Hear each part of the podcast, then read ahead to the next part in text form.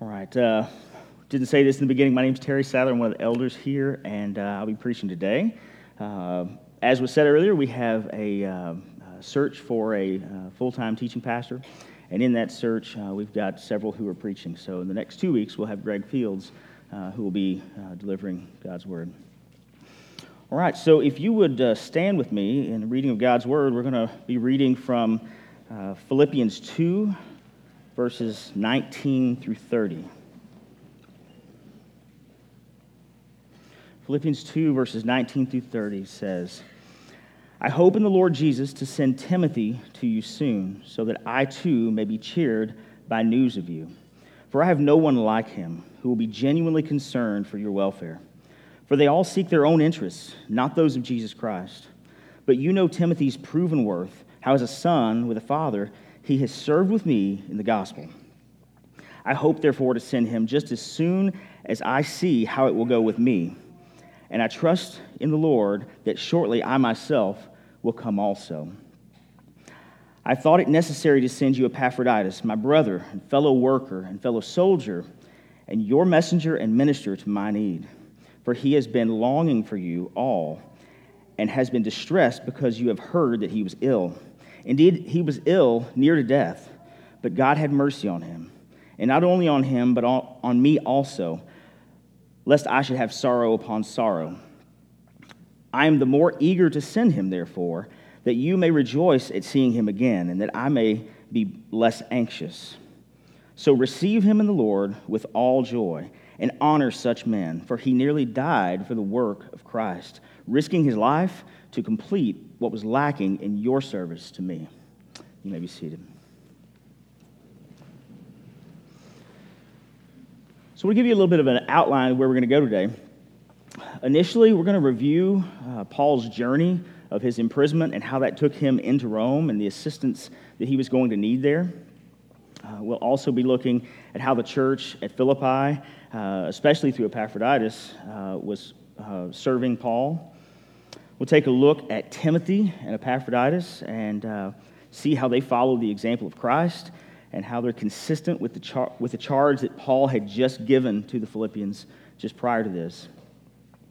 We'll consider how we are to move, and we'll consider how their example of service is consistent with the role of deacons in the body of Christ. So, to begin with, we believe that Paul was imprisoned in Rome when he writes the Philippians this missionary support letter to the church at Philippi.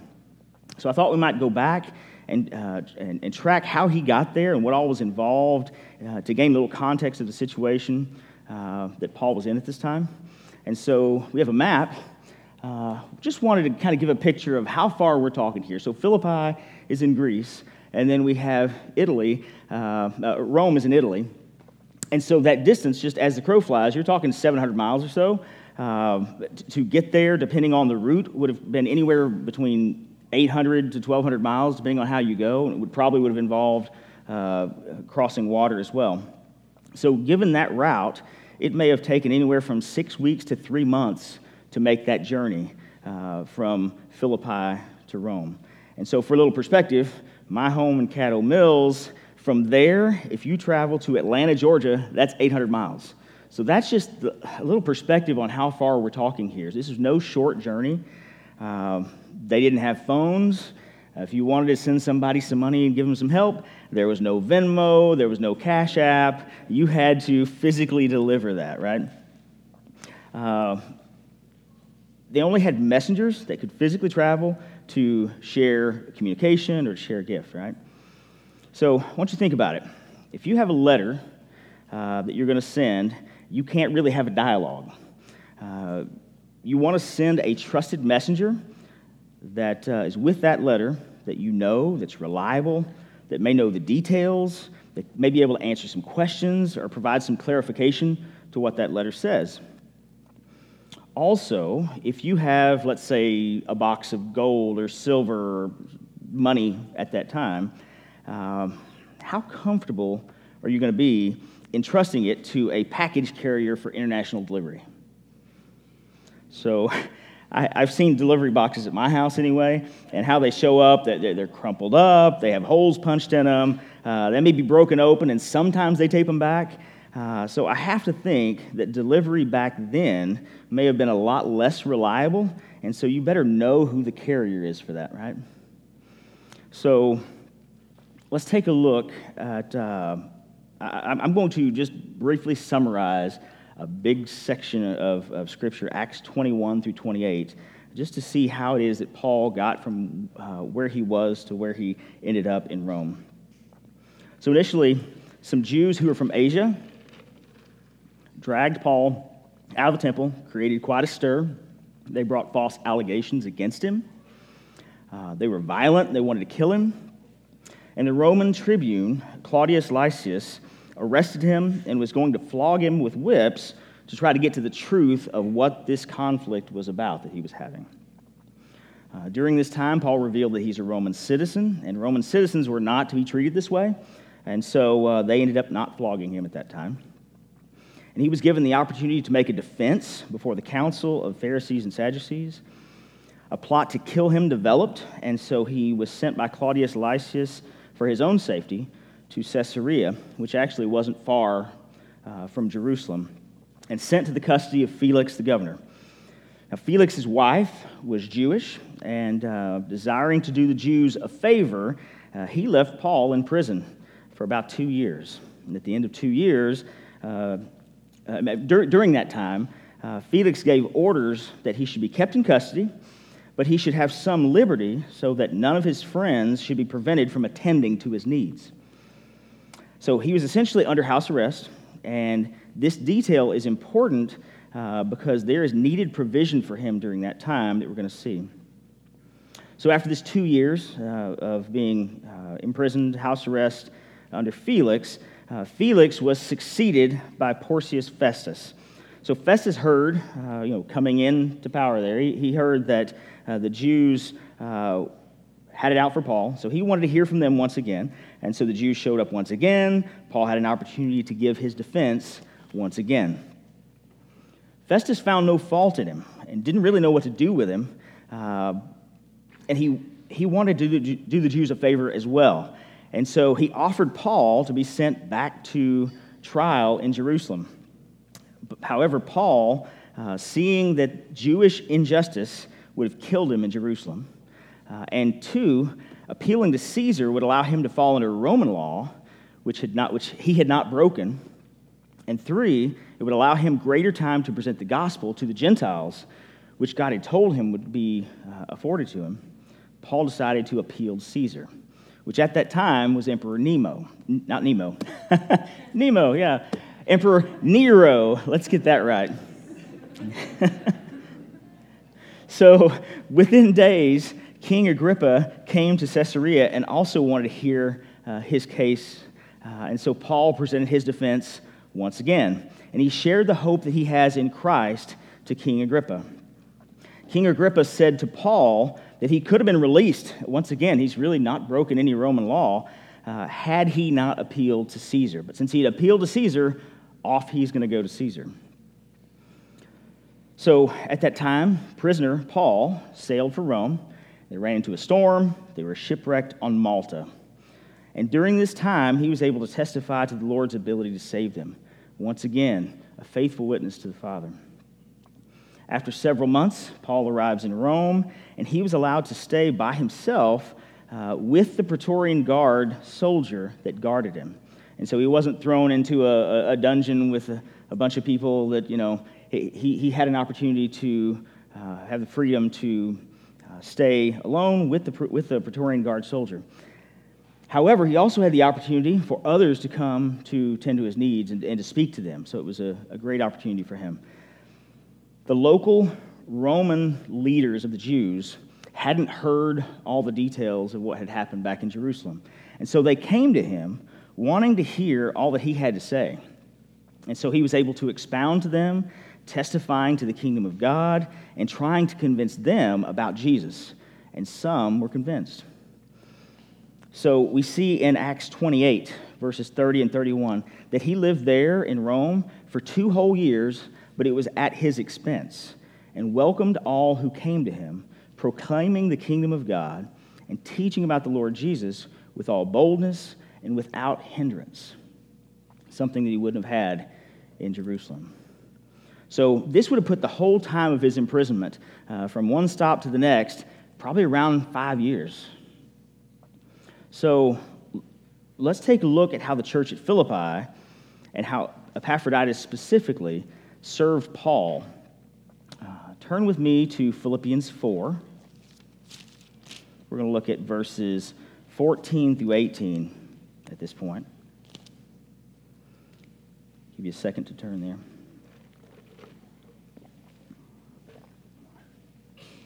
Philippians 4, verses 14 through 18 said, "Yet it was kind of you to share my trouble," speaking to the church at Philippi. "And you Philippians yourselves know that in the beginning of the gospel, when I left Macedonia, no church entered into partnership with me in giving and receiving, except only you. Even in Thessalonica, you sent me help for my needs once again.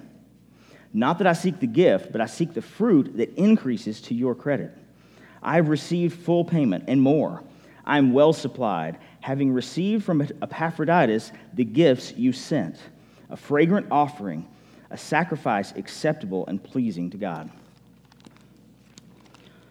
So when Paul left on his missionary journey to Macedonia, the church at Philippi came alongside. They were the only ones to do that. They provided assistance, they provided funds to help him in that journey. When he went to Thessalonica, once again, they sent financial assistance a second time.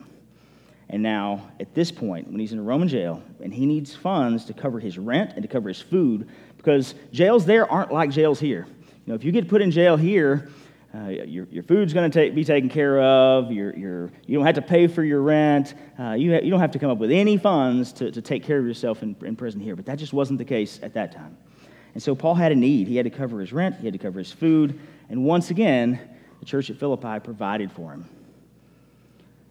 Unless Paul would have had considerable resources with him, Paul could not have provided for himself for the years that he was imprisoned. So church at Philippi sent Epaphroditus, who was their messenger, and delivered the gifts that they had collected. Paul describes their gifts as being a fragrant offering, sweet and aromatic, and they were sacrificial. They were sacrificial because they had given over and over and over again, and there was no small amount that they gave. Consider what that might have looked like. If you have to cover your rent and your food for 2 whole years, how great is that need? Paul shares a good report to them in Philippians 4, verses 22. That report says, "All the saints greet you, especially those of Caesar's household." So this must have been particularly encouraging to the church at Philippi for them to hear this, because Paul's imprisonment in Rome resulted in the gospel being preached and those in Caesar's household coming to faith. The Philippians were able to see that their considerable investment was fruitful. In Philippians 2, Paul had just presented Jesus as the obedient, humble servant, and he had just appealed to the people at Philippi to follow Jesus' example. Paul charged them to consider the interests of others, to count them more significant than yourself, to work out your own salvation in obedience, to shine in a dark world, and to hold fast to the word of life. And now he gives 2 fine examples of doing this well, that being Timothy and Epaphroditus. So let's look at Timothy. First one's Timothy. We're going to look at how Paul describes Timothy, both in this passage and some other passages as well. So we know that Timothy was Paul's protege. He had brought Timothy alongside him.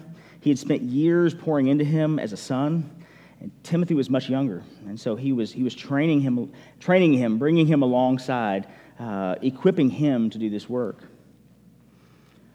In 1 Thessalonians chapter 3, verse 2, Paul describes him as a brother and as God's co-worker in the gospel of Christ. Paul sent him to Thessalonica, about 100 miles away from Philippi in Greece.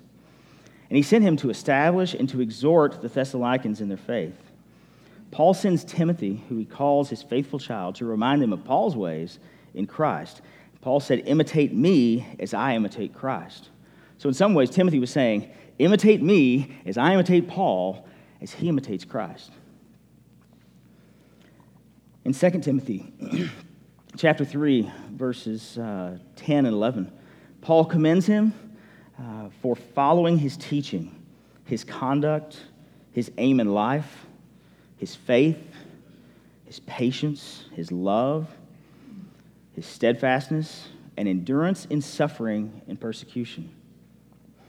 In Philippians 2, Paul says that there is no one like Timothy.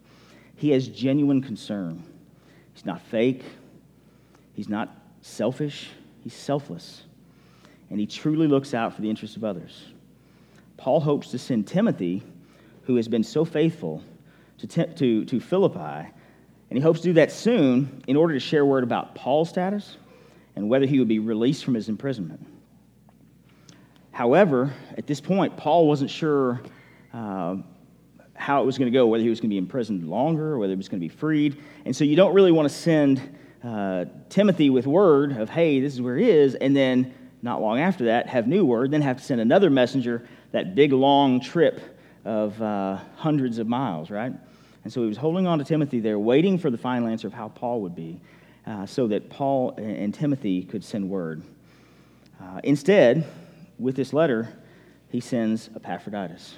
So in looking at Epaphroditus, we know that Epaphroditus was a citizen of Philippi. So he was actually a member of this church. And I've seen some commentaries that suggest that he was the pastor there, but it isn't explicitly stated in this passage. But we do know that he was a member of the church and a citizen of Philippi. Epaphroditus was sent as a messenger, and he was sent as a carrier of gifts from Philippi to Paul in Rome. But he was much more than a messenger. He was much more than a deliverer of financial assistance.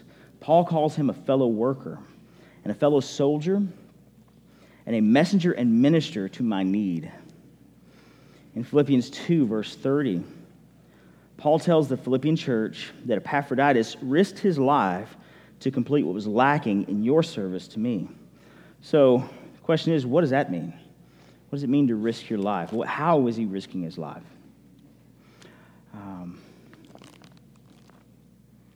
We can look at Philippians 4, verse 10, where it says, where Paul says, you Philippians were indeed concerned for me, but you had no opportunity. They wanted to care for Paul, and they wanted to support him financially, and they just lacked the means to get it there. And Epaphroditus was willing to go and willing to deliver it, making complete their contribution to Paul. In Philippians 2, verse 26, Epaphroditus became ill, and he nearly died. We aren't told the nature of his illness, but consider this time frame for just a moment. If he became ill while he was in Rome, a messenger had to be sent back to Philippi to let them know.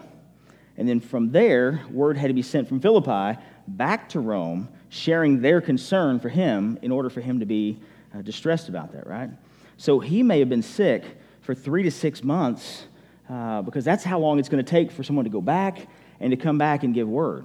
And so this was probably a considerable illness. He talks about it being near death. This was no small thing. Epaphroditus was distressed because he had heard that those in Philippi were concerned for him. So to be distressed because someone is concerned for you shows a strong relationship there. It shows that he loved the people there and that they loved him. He was also close to Paul, so close to Paul, that should Epaphroditus have died, Paul says that he would have had sorrow upon sorrow. Paul must have known him well. He must have known him for a long time. They must have had plenty of time together, probably previously, as well as during Paul's imprisonment, so that they had developed a great love for one another and a fondness for one another. He was much more than a messenger, much more than a delivery guy. You don't have that kind of relationship or closeness with your Amazon delivery guy, do you? So Philippians 2, verse 30, it talks about how Epaphroditus risked his life in service for Paul and for the forward movement of the gospel. So I ask, how risky was it? You have to consider several factors of how this was risky. One, international travel was not safe. There were no interstate highways where you could just hop on and travel 70 miles an hour and not really have contact with other people for long periods of time. There was no safe at the Holiday Inn to store valuables. And so if he was taking money, he had to be responsible for that and cover that and make sure no one got that. There was no 911 if you run into trouble and call and somebody just shows up to help take care of your need. There was no roadside urgent care to stop in and pick up some antibiotics if you get sick. If he was sent with a large amount of money, we aren't told how much that was. But if the church at Philippi is sending a guy on a trip that's going to last for months and it's going to put him at risk, you have to think that there's no small amount here. If it's going to cover Paul's food and his rent for a significant period of time, you have to think this is a significant amount of money. Now, I don't know what that is, but imagine traveling today. Let's say you're going to be going on a long trip internationally, and let's say you've got $30,000 with you. Just throwing a number out there. You probably wouldn't even consider doing that, just carrying $30,000 in cash. But if you did, I bet you'd be more than just a little bit nervous in doing so. There's no doubt a trip like this is going to be risky. Epaphroditus loved much. Epaphroditus risked much. Epaphroditus was faithful in much. Paul says to honor such men. Now, Paul has seen that the blessing of having faithful men like Timothy and Epaphroditus and how their work produced good fruit, he saw that. And I'm certain that this is just another reason for his strong exhortation in the first half of chapter 2 to move in a way consistent with how these guys are moving and how consistent with how Christ is moving. Now, this passage, I had some thoughts through this passage and some things we might need to consider because of this passage. First is that the qualities that were found in Timothy and Epaphroditus, in their service, in their ministering to those in need, in their genuineness, in their seeking out the interests of others, sure do sound a lot like the role of deacons in the body of Christ. We consider Acts chapter 6, verses 1 through 6, as the choosing and the ordination of the first deacons. So let's take a look at that passage. So turn with me to Acts chapter 6, verses 1 through 6, and we'll read that together.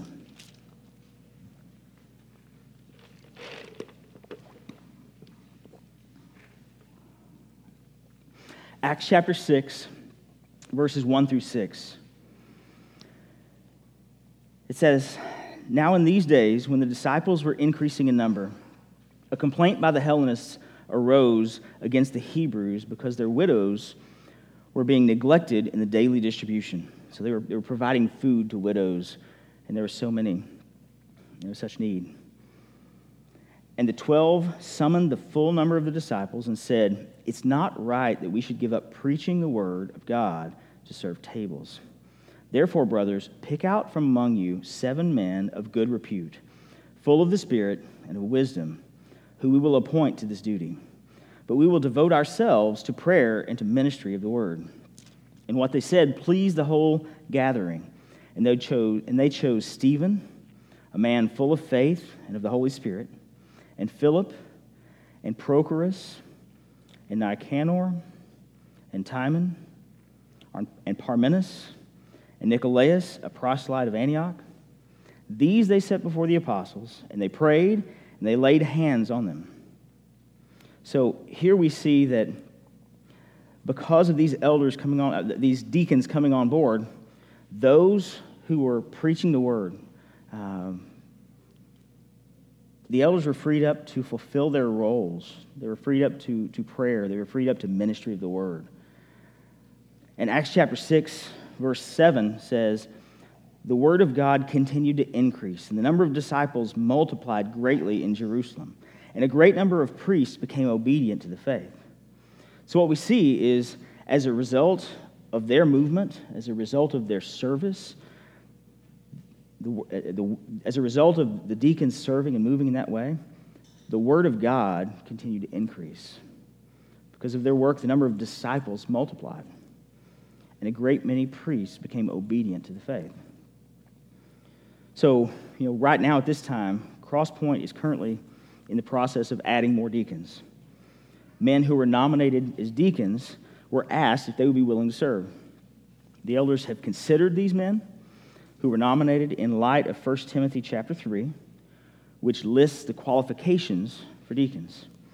Next week, we will be ordaining two men, Eric Wesson and Alex Bowles, as deacons to serve this body in an official capacity. We look forward to their growing into these roles and expect that the body will have a similar benefit from their service, joining the other deacons as they show genuine concern for the body, humbly and lovingly serving the body, following the examples of Jesus, Timothy, and Epaphroditus. Another thing to consider in this passage, I feel like Crosspoint has some similarities to the church at Philippi. We also provide for a member family that's on the other side of the ocean, where they share the gospel, where they testify to the goodness of Jesus, and they build up the body of Christ there. I look forward to an update from them soon, hopefully to hear how things are going and how we can pray for them, and if there is any other way that we can support them. Another similarity I see with Crosspoint and the church at Philippi is that I see movement within the body that's in line with Paul's charge to the Philippians. Now, I touched on some things last week. I want to hit on some others. I see men and women who are serving well and considering the needs of others. I see deacons and others who promptly jump in and help a brother or sister in need and are willing to address benevolence requests when people come with their needs. I continue to see families that open their homes to children through fostering and through adoption. I see ladies that bless others by making and delivering meals to those who have had illnesses, who have had surgeries, and even foster child placement in their homes, caring for other people. I see those who foster children being blessed with supplies that they need to care for those children. I see those who go behind the scenes, picking up tasks here on this campus and preparing for services, preparing for baptisms, preparing for events just like today that we're going to have where we eat afterwards. I see those who deliver meals on wheels to those in our community who have need. I see those who see an area of ministry and see that there's a need here in this body and are willing to just jump right in, even leading out in that.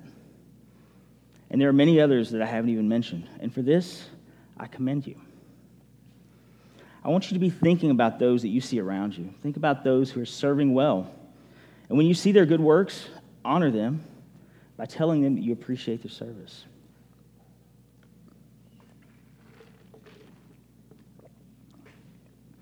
One other thing we need to consider here is that there is another group that Paul alludes to in Philippians 2, verses 20 and 21.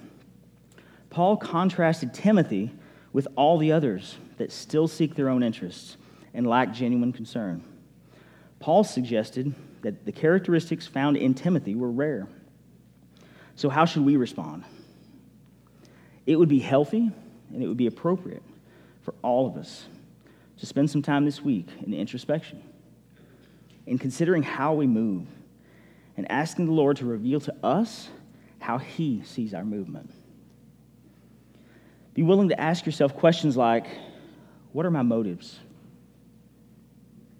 Do I have genuine concern for others? What would others have to write about in telling of my good service? I want to be clear, it doesn't have to be huge things. Even texting to another and saying how you're praying for them. Words of encouragement, those are good movement. Another question is, do my interests align with Christ's? How far am I willing to go in service toward a brother or a sister? Where do I draw the line? Is there a time limit? Is there a dollar limit? Are there barriers that I'm not willing to cross? How far am I willing to go in furthering the gospel of Christ? Am I too comfortable in my Christianity? Is there anything that I risk in my serving? I want to make sure I make one thing clear. I'm not saying that everyone needs to serve more. There are some in our body that serve well. And like Paul, they need to have a Timothy to bring alongside them, to share the load, to disciple them, and to eventually hand off to. So maybe that's how some of us need to move. Another question is there some area that you, like Epaphroditus, can complete what is lacking in our service? In our service, let's be mindful of our reason for serving. Let's let our service shine as bright lights in the world, pointing to Christ as our only hope. Let's let our service be a fragrant offering, a sacrifice acceptable and pleasing to God. To our God and Father be glory forever and ever. Amen. Would you pray with me?